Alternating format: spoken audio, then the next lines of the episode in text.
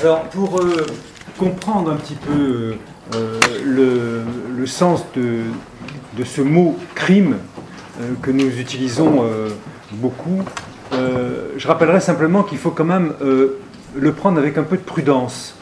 Parce que, surtout aujourd'hui, c'est vrai que le crime, on pense toujours euh, au meurtre, euh, euh, à l'assassinat, forme de meurtre prémédité, à l'interdit du meurtre, qui, est, quand il est transgressé et, puni, suscite un châtiment.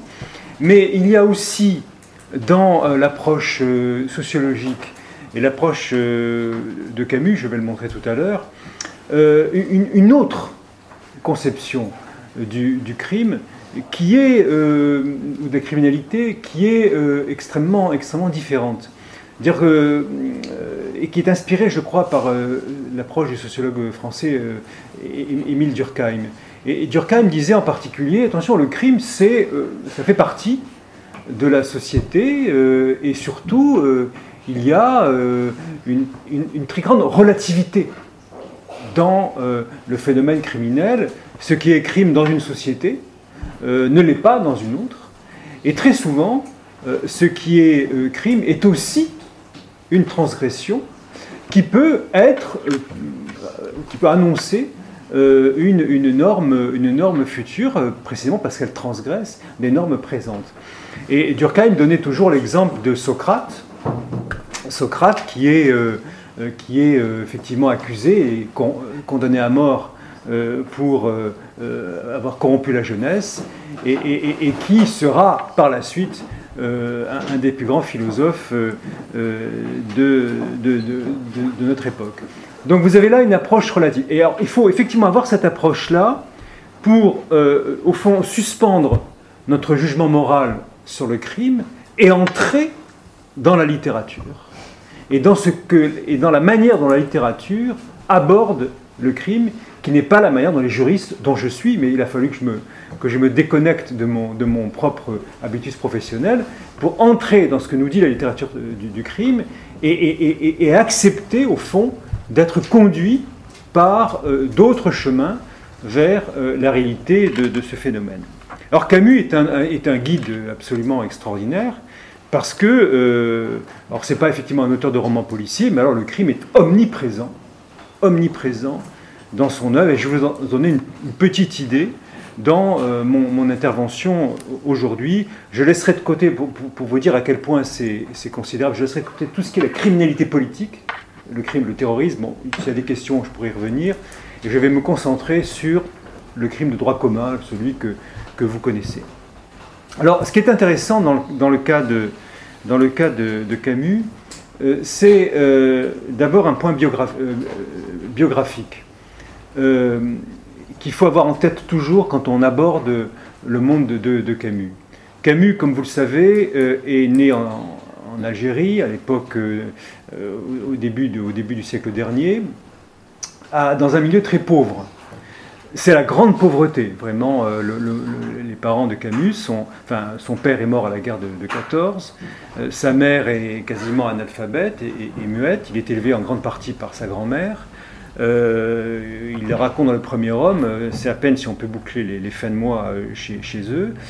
Donc pauvreté, pauvreté matérielle et pauvreté intellectuelle. c'est grâce à ses maîtres, Louis Germain, son instituteur, et ensuite ses professeurs de philosophie, qu'il peut effectivement sortir de, ce milieu et euh, accéder à, l'université. Et au moment où il veut accéder à l'université, nouveau malheur qui tombe sur lui, il est extrêmement malade. Tuberculose. Euh, pour vous donner une idée simplement, euh, dans les textes de l'époque, par exemple Emmanuel Robles, qui a côtoyé Camus à cette époque-là, Robles raconte que Camus est tellement malade qu'il il se promène avec lui dans la rue et que Camus tombe par terre, brusquement, terrassé par une crise de, euh, pulmonaire et doit immédiatement euh, être conduit euh, chez un médecin pour être réoxygéné et, retrouver ses, esprits. Donc c'est un homme qui, qui, est très tôt, dès 23-24 ans, astreint comme l'a dit justement Michel Onfray, a inventé un art de vivre avec la mort, si vous voulez. Donc il doit effectivement apprendre à vivre avec cette, maladie euh, qui ne va cesser de le, poursuivre euh, toute sa vie, et qui à mon avis explique, mais je n'ai pas le temps d'en parler aujourd'hui, son combat contre la peine de mort, euh, lui-même menacé par la mort et voyant l'État condamné à mort, c'est quelque chose qui, ces deux combats, à mon avis, très, très connectés l'un à l'autre. Alors, regardons maintenant comment, à partir de cette petite esquisse biographique, comment Camus aborde le crime dans son, dans son œuvre euh, et, vous allez être surpris parce que je vais évoquer tout de suite un roman non publié du vivant de Camus, mais publié en, 1971, qui s'appelle La mort heureuse, euh, qui euh, raconte la que qu'on trouve en, Pléiade aujourd'hui dans l'édition des œuvres complètes, qui raconte la vie euh, d'un nommé euh, Merceau, M-E-R, non pas Meursault, mais Merceau, qui va, euh, au fond, tuer. Je vais laisser les gens s'asseoir, je vous en prie. Une place là-bas. Je suis un peu coupé dans mon élan, mais il faut laisser aussi les gens arriver. Donc, je, pour les retardataires, je, racontais l'histoire de, de, la mort heureuse un des premiers romans de Camus que Camus a dû écrire dans les années 30-35, mais qui a été publié en, 1971 71 pour la première fois par les héritiers.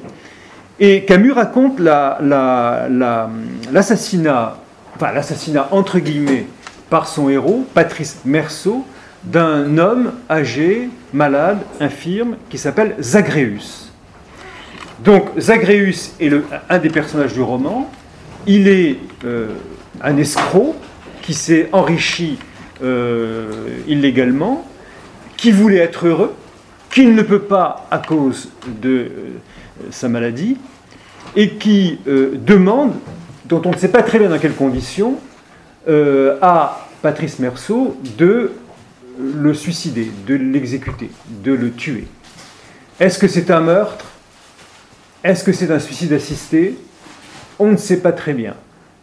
Mais dans la démarche de, ce personnage, dans lequel on retrouve énormément de traits biographiques de Camus de l'époque, dans, ce personnage, il y, a, il y a quoi? Il y a la volonté, à travers le crime, d'accéder au bonheur. C'est pour ça que je vous parler de transgression et, de, perception de la transgression par la littérature. Au fond, euh, Merceau estime qu'il est pauvre, euh, sans fortune, euh, injustement privé du bonheur dans sa vie, et qu'il va, par ce crime, accéder au bonheur dont il est, privé, parce qu'il va lui permettre de réparer l'injustice qui lui a été faite dans, dans, ce monde. Euh, le problème, c'est qu'il y a tout de même une justice immanente chez Camus quand il tue effectivement Zagreus, ou quand il, le, tue à sa demande, on ne saura jamais exactement dans quelles conditions il est mort. Eh bien, euh, Merceau est frappé par une fièvre terrible et il va effectivement errer euh, de ville en ville et errer au sens de voyager, vivre de cet argent volé, etc. Et au bout du compte, il va mourir en prononçant cette phrase, parce qu'il faut que je cite quand même Camus pour que vous ayez à présent à, présent à l'esprit son style, dans l'innocence de son cœur, il acceptait ce ciel vert et cette terre mouillée d'amour, avec le même tremblement de passion et de désir que lorsqu'il avait tué Zagreus dans l'innocence de son cœur. Donc le crime de Zagreus, par Merceau, est le crime d'un innocent. Donc dans la perception de Camus, c'est l'innocence du crime qui le fonde en quelque sorte à réparer l'injustice qui lui est faite en euh, euh, étant euh, au monde. Alors il y a donc dans ce, cette, première, cette première approche une, une, vision tout à fait, tout à fait singulière du, du, du, du, crime. Et alors vous avez ensuite une deuxième pièce qui s'appelle Le malentendu. On est cette fois dans, le Camus dramaturge, où Camus va reprendre la question du meurtre entre guillemets légitime.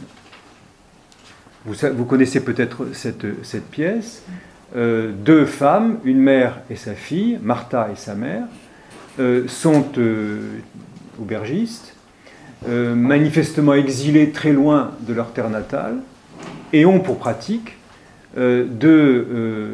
d'assassiner les hôtes qu'elles reçoivent dans leur auberge en les empoisonnant, en les dépouillant, et donc accumulant au fur et à mesure du temps un magot qui va leur permettre un jour de vivre, disent-elles, de vivre libre, disent-elles, devant la mer. C'est un, projet presque infantile, désarmant d'innocence, pourrait-on dire en reprenant le terme de, Camus. Le crime et l'innocence, euh, c'est intéressant ce, paradoxe qui est tout, le temps, tout le temps présent. Alors, euh, manque de chance, euh, un jour, le fils de cette, femme, et donc le frère de Martha, Yann, qui était parti à l'aventure pendant son d'années, revient incognito, comme vous le savez, dans l'auberge, parce qu'il voulait, dit-il, découvrir ce qu'il pouvait comme cadeau apporter à, sa, mère et à sa sœur, qui pouvait les rendre heureux. Donc il a été plein de bonnes intentions. Mais euh, lui aussi, euh, comme les autres, euh, elles ne le reconnaissent pas. Il est, lui, totalement décontenancé par leur attitude. Elles ne le reconnaissent pas, et non seulement elles ne le reconnaissent pas, mais elles l'empoisonnent dans sa chambre et elles le dépouillent avant de le jeter à l'eau. Et quand elle découvre euh, que euh, euh, cet homme est le frère de, l'une et le fils de l'autre, il y a là effectivement une sorte de deux attitudes opposées.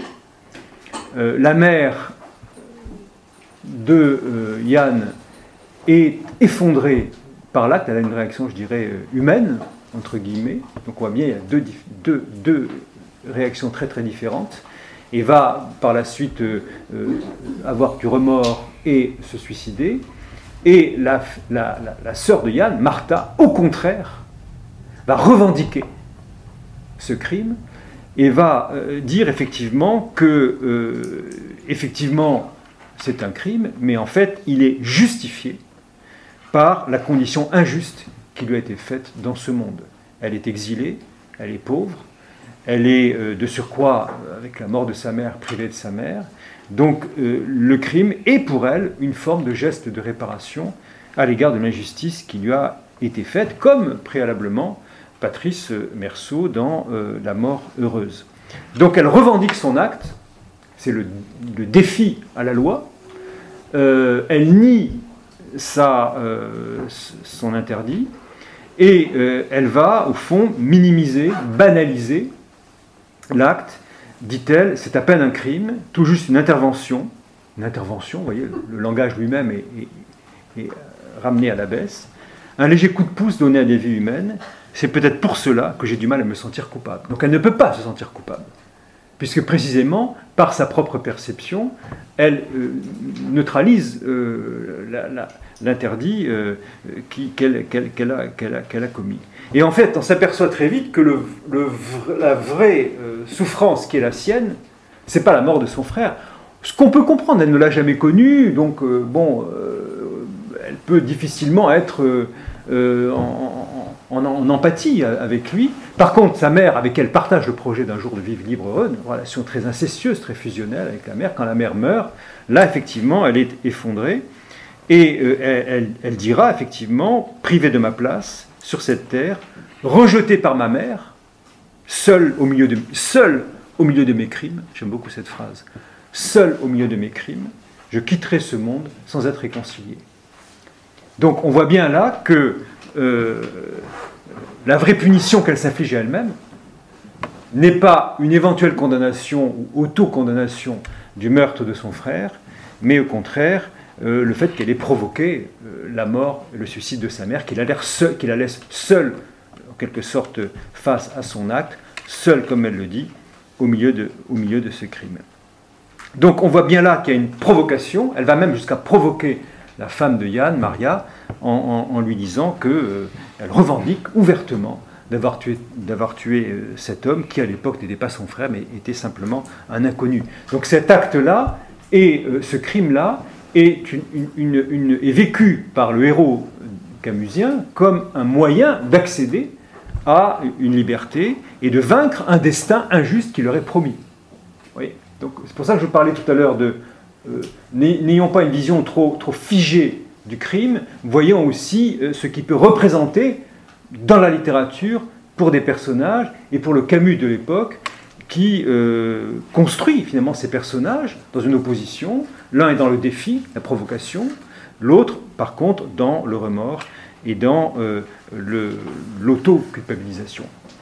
Mais la société n'est pas encore présente dans euh, euh, le monde du malentendu, et c'est évidemment dans l'étranger que euh, arrive effectivement à la surface du récit la relation du meurtrier avec son environnement, avec la société, avec la justice. il se trouve que j'ai eu la chance de, on ne peut pas le voir souvent, de revoir récemment, quand j'étais au Mucem à Marseille, le film de Visconti, euh, tiré du roman de l'étranger. Alors j'avais plutôt une appréhension à l'égard de ce qui est adaptation cinématographique de, de, de l'étranger, en plus c'est un monument, et je trouve que c'est un film extraordinaire.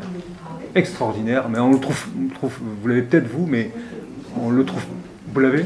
Vous l'avez vu? Mais on le trouve difficilement, je ne sais pas si la Billy Paula, euh, l'étranger de Visconti, je vous assure ça vaut le coup. Donc, euh, en italien, voilà. voilà. Moi, j'ai vu en version sous-titrée en, italien. Alors, c'est vraiment un, film, un, film euh, étonnant. Et, je, vais vous dire pourquoi en reprenant le fil du récit de, Camus. D'abord, euh, le, récit lui-même, vous le connaissez, je ne vais pas le rappeler, mais euh, c'est euh, essentiellement une construction, une construction du récit en deux parties. Une partie qui nous raconte la vie de Meursault, un jeune fonctionnaire à Alger dans les années 30. Le film Visconti nous remet complètement dans les images de l'époque des années 30 euh, avec les, scènes d'immeubles et de, vie quotidienne avec une vérité extraordinaire. Donc on est vraiment dans euh, euh, l'environnement de, ce roman. Et puis le meurtre qu'il commet, je vais y revenir. Et puis ensuite, dans une deuxième partie, le procès de Meursault, où tous les éléments de sa vie qui ont été semés au fur et à mesure du récit vont être repris par la société et ses procureurs comme autant d'éléments à charge pour le condamner à mort. Un récit, euh, euh, une construction narrative absolument euh, géniale qui nous permet évidemment d'avoir un ensemble, un livre très court, mais complètement bouclé sur lui-même et qui a une logique implacable. Alors, pourquoi j'ai été frappé par le film Visconti? Parce que, en lisant le roman, on n'a pas toujours présent à l'esprit euh, certaines séquences. Et en particulier le début. Aujourd'hui, maman est morte, etc. etc. Et euh, au début, il y a une, scène où Meursault est avec le concierge de ce qu'on apprend être un asile, l'asile de Marengo, ce que je croyais être à l'hôpital, mais quand on lit bien, c'est bien un asile. Donc il a mis sa mère à l'asile. Je verrai tout à l'heure euh, en quoi ça a des conséquences euh, au moment de son jugement. Et puis, euh, le film de Visconti, alors là, c'est absolument extraordinaire, très lentement détaille tous les visages des vieillards qui sont à l'asile. Et là, on comprend quelque chose, et, j'ai relu après le texte de, de, Camus, je vais vous le lire rapidement. Alors, il est là, il est avec le concierge, il est à côté du, du, lit ou du cercueil, je ne sais pas, de sa mère, et vous lisez ceci. C'est à ce moment-là que les amis de maman sont entrés. Ils étaient en tout une dizaine, et ils glissaient en silence dans cette lumière aveuglante. Ils se sont assis sans qu'aucune chaise grinçât. Je les voyais comme je n'ai jamais vu personne, et pas un détail de leur visage ou de leurs habits ne m'échappait. Pourtant, je ne les entendais pas, et j'avais peine à croire à leur réalité. Presque toutes les femmes portaient un tablier et le cordon qui les serrait à la taille faisait encore ressortir leur ventre bombé. Je n'avais encore jamais remarqué à quel point les vieilles femmes pouvaient avoir du ventre. Les hommes étaient presque tous très maigres. Les femmes ventrues et les hommes maigres. Les hommes étaient tous très maigres et tenaient des cannes. Ce qui me frappait dans leur visage, c'est que je ne voyais pas leurs yeux, mais seulement une lueur sans éclat au milieu d'un nid de rides. Et lorsqu'ils se sont assis, la plupart m'ont regardé et ont hoché la tête avec gêne, les lèvres toutes mangées par leur bouche sans dents, sans que je puisse savoir s'ils me saluaient ou s'il s'agissait d'un tic. Je crois plutôt qu'ils me saluaient. C'est à ce moment que je me suis aperçu qu'ils étaient tous assis en face de moi, à deux de de la tête, autour du concierge. J'ai eu, en un moment, l'impression ridicule qu'ils étaient là pour me juger. On verra après euh, pourquoi il dit ça au moment de son procès, etc. Donc dans le film de Visconti, vous avez une galerie euh, de portraits, euh, plus vrai que vrai, on, vraiment on y est, quoi. Et ensuite, effectivement, on saisit dans la suite du roman l'importance du temps que le film passe à détailler, comme Camus le fait dans son roman, avec une précision naturaliste extrêmement grande, cette scène où on voit, au fond, entrer dans la pièce les vieillards, s'installer, et euh, donc le narrateur les décrit par, le menu. Donc, euh, à, la suite de cette scène euh, extrêmement réaliste, Meursault finalement poursuit sa vie comme si de rien n'était. il rentre chez lui. Alors, il commet un certain nombre de, d'actes de, la vie quotidienne. Il rencontre une, compagne, Marie il passe un moment avec elle, ils vont voir un film de, Fernandel, ils couchent ensemble presque le lendemain ou deux jours après euh, l'enterrement de, sa mère. Euh, et puis, un engrenage se produit, il rencontre un voisin de palier qui s'appelle Raymond, qui est un souteneur, on dirait un proxénète. Vous voyez, c'est petite, euh, le petit monde de, de cet Alger de l'époque. Et de fil en aiguille, il aide Raymond dans sa négociation avec, euh, euh, un, ami d'une des femmes qu'il fait travailler. Et Raymond, pour le remercier, l'invite à son cabanon, comme, on dirait, à son cabanon pour euh, une baignade, etc. Et là encore, deuxième scène de, de chez Visconti très forte. il rencontre un groupe d'Arabes donc le clan de la prostituée que fait travailler Raymond Synthèse. Et manifestement, comme Raymond a frappé cette femme, ils veulent en découdre avec Raymond, donc ils sont armés. Et les Arabes sont armés avec un couteau, et Raymond Synthèse est armé d'un revolver. Il y a une première altercation. Finalement, euh, on arrive à, fuir. Et Raymond donne l'arme à... Euh, Raymond, Raymond, est un, sang chaud, il est assez réactif. Et euh, Meursault, finalement, prend l'arme de Raymond pour éviter que Raymond commette l'irréparable. Et là, à ce moment-là, il, y, a une scène étonnante que, Visconti alors là, théâtralise magnifiquement, où il y a le, bruit croissant de la mer, des vagues sur la plage, la stridence du soleil, et une musique euh, j'ai pas retrouvé le compositeur, faudrait le. Mais alors qui monte aussi en puissance. Donc tout monte en puissance dans euh, le film Visconti. Donc vous êtes assourdi par cette, sonorité et aveuglé par la lumière du soleil. Vous êtes dans la tête de Meursault en quelque sorte. Visconti nous met dans la tête de Meursault. Et, euh, et, là, il est vraiment, il est vraiment euh, euh, l'otage du destin. Il est sur la plage, il peut revenir au cabanon et déposer l'arme. Il peut aussi partir, mais en même temps, comme si un Dieu invisible le guidait vers son destin, il retourne vers le rocher où se trouve l'arabe. Mais avec cette, puissance du son qui nous envahit, on, sent vraiment qu'il y a une divinité qui le porte, vers son destin. Et là, euh, on parle beaucoup de légitime défense aujourd'hui, j'ai repensé en lisant ce passage, et là, effectivement, que se passe-t-il? Et là, ça vaut le coup de s'attacher au texte de, près parce que ça va, conditionner tout, le reste. Euh, et dans, le film Visconti, vous êtes complètement investi par ce, son euh, omniprésent. Et euh, vous voyez simplement qu'au milieu de, cette, cet océan de sonorité, un homme qui tire euh, cinq balles de revolver sur l'arabe. Camus écrit la chose suivante. C'est la fin de la première partie. C'est alors que tout a vacillé. La mer a charrié un souffle épais et ardent. Il m'a semblé que le ciel s'ouvrait sur toute son étendue pour laisser pleuvoir du feu. Tout mon être s'est tendu et j'ai crispé ma main sur le revolver.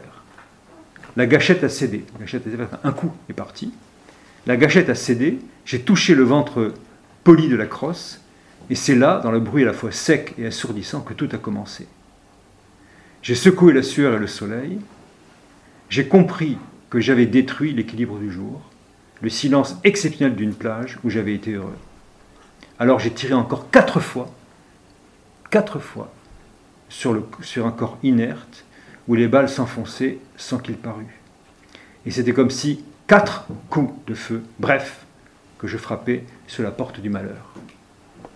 Alors, euh, ce que Visconti respecte avec beaucoup de scrupules, c'est-à-dire que quand il rencontre l'arabe qui est allongé sur la, sur la plage derrière le rocher, euh, l'arabe sort un couteau, euh, Meursault euh, tire une première fois, le touche, l'arabe tombe, et là, comme Camus le dit, il tire quatre autres coups de feu sur l'arabe. Alors, si j'insiste sur ce passage-là, c'est que même si Camus n'en parle pas après dans le roman, je vais m'expliquer là-dessus dans un instant, euh, son avocat n'aurait pas pu plaider la légitime défense. Il aurait pu plaider la légitime défense si Meursault avait tiré une fois sur l'arabe pour se défendre. Mais euh, à partir du moment où euh, il, tire quatre fois derrière, qu'il avait déjà l'arme, qu'on lui avait confiée par Raymond, qu'il était venu vers, l'arabe, etc., c'était assez implaidable pour euh, l'avocat de, Meursault de euh, permettre à son, client, si je peux dire, de, euh, de s'en sortir. Mais pour Camus, aussi paradoxal que cela soit, ce n'est pas la mort de l'arabe qui est importante. On lui a bien reproché on a fait un débat avec les, intellectuels algériens à, Marseille l'autre jour, et on voit que ce débat n'est pas clos. Hein. Camus euh, suppose la colonisation, euh, indifférent au monde arabo-musulman, c'est quelque chose qui est très très présent dans, ce monde. Non, pourquoi, pourquoi ce n'est pas, euh, au fond, le problème de Camus? Parce que la scène de la mort de l'arabe, la scène du meurtre de l'arabe, cache une autre scène qui va être au cœur de la deuxième partie du roman, qui est le procès de Meursault. Et euh, euh, dans le film de, Visconti, Bernard Blier est le rôle de son avocat, si je me souviens bien, et euh, Bruno Kremer est l'aumônier, tant, tant, que je me souvienne. Ça. Et George Wilson, le rôle du juge d'instruction. c'est mieux que moi. Absolument. Oui, je, vais peut-être y revenir au juge d'instruction. Je vais pas Wilson. Donc en fait, qu'est-ce que vous nous montrez Camus? Ce n'est pas évidemment la mort de l'arabe. Alors, bon, là encore, hein, suspendez votre jugement moral, regardez la littérature et, pas forcément accuser Camus d'indifférence à l'égard, l'égard des, Arabes. Non, ce qu'il veut montrer absolument, c'est que derrière, derrière ce crime, il y a un crime infiniment plus grand qui se cache et qui fera l'objet de son procès. Et ce crime infiniment plus grand, c'est précisément cette faute, je dirais, euh, tragique, cette faute morale d'avoir été indifférent. Aujourd'hui, le pape parle de globalisation d'indifférence. On voit l'actualité de ce thème, d'avoir été indifférent à l'égard de la mort de sa mère. Et c'est pour ça que je parlais de l'asile tout à l'heure, et de la scène euh, mise en exergue par Visconti, parce que ce que reproche la société pied noir à Camus, méditerranéenne, disons, à Meursault, c'est précisément d'avoir mis sa mère à l'asile. On ne met pas ses parents à l'asile quand on appartient à ces familles-là. Et non seulement on ne met pas ses parents à l'asile, mais on ne fume pas le jour de l'enterrement. On respecte les rites funéraires. On ne, on ne, conduit pas sa vie, si vous voulez, d'une manière euh, individualiste, égoïste, quand sa propre mère est, euh, est, euh, est, est, morte, est décédée et fait l'objet de, funérailles. Donc il y a là ce crime infiniment, ce crime, je dirais, impardonnable qui lui est imputé, qui lui est singulièrement imputé par le procureur dans, dans, le, dans, le, dans, le, dans le procès de Meursault, c'est précisément celui-là. Crime inexpiable pour lequel le il n'y a pas de châtiment suffisamment grand. Parce qu'on est, on est au-delà du crime juridiquement qualifié. Vous voyez ce que je veux dire? On est dans un crime quasiment religieux qui touche l'essence de la communauté euh, à laquelle euh, euh, Meursault appartient. Il est donc, peu à peu, il réalise au cours de son procès, et Camus nous montre comment cette image grandit au fur et à mesure que le procès se déroule, en particulier, en particulier quand le concierge, quand tous ces petits personnages du roman viennent témoigner à la barre. Il dit oui, il a, a, toute, une séquence assez, assez extraordinaire où savoir est-ce que c'est le concierge qui lui a offert une cigarette? Mais ça a l'air de rien du tout, mais tout est là-dedans. Ou est-ce que c'est lui qui a proposé au concierge la cigarette? Parce que si c'est lui qui a décidé de fumer devant le corps de sa mère, c'est monstrueux. C'est inacceptable, moralement. Et, on est, finalement, bon, euh, le concierge dit c'est moi qui lui ai offert une cigarette. Tout un débat, mais qui est très vrai, parce que Camus, n'oubliez pas, a été chroniqueur judiciaire, donc il a suivi lui-même des procès pour euh, le journal Alger républicain. Donc, donc cette faute euh, impardonnable, cette faute à l'égard de, devant la dépouille de sa mère, c'est le signe que cet homme est un monstre d'indifférence, est un fils dénaturé, qui ne pleure pas à l'enterrement de sa mère, et qui, au fond, euh, mérite un châtiment, euh, un châtiment exemplaire. Alors, le, procureur va faire une analogie tout à fait habile euh, vous savez, les jurés d'assises jugent des affaires dans une séquence de temps où il y en a plusieurs qui se suivent les unes, les unes aux autres. Donc il se trouve que, par malheur pour Meursault, l'affaire précédente était un parricide, qu'ils ont condamné à mort. Les mêmes jurés se retrouvent et vont juger Meursault. Et le procureur fait une analogie, il dit, voyez, vous avez jugé hier un parricide, vous l'avez condamné à mort, là aujourd'hui vous avez une autre forme de parricide, qui est au fond ce crime d'indifférence dont euh, Meursault euh, se rend, se rend, coupable. Euh, j'ajoute que au cours de l'instruction, vous évoquez le juge d'instruction tout à l'heure, Meursault a revendiqué son individualisme, son, son, son, non-christianisme, puisque devant la croix que lui brandit le juge d'instruction, il le repousse d'un revers de main et le juge d'instruction l'appelle Monsieur l'Antéchrist, avec, une sorte d'emphase que, rend bien George Wilson dans, le film. Donc euh, le crime de Meursault, euh, au fond, euh, comme le dit le, narrateur, est au fond une, seul peut le compenser la peine de mort. C'est donc la mise à mort qui est requise par le procureur, parce que cet homme, dit-il, est un gouffre où la société peut succomber.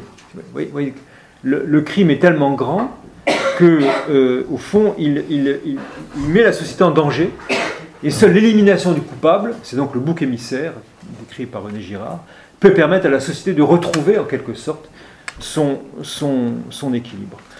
Donc il y a là une, séquence euh, euh, extrêmement, construite par Camus, où euh, peu à peu, dans l'audience elle-même, dans son déroulement, il réalise l'ampleur de son crime à la réaction de la société et de ses représentants qui sont là, le procureur, le juge, le journaliste, l'avocat qui lui assiste à la déconfiture de son client, et le climat, le silence, le public qui, derrière ces acteurs principaux, réagit et fait écho à, cette, à cette condamnation morale.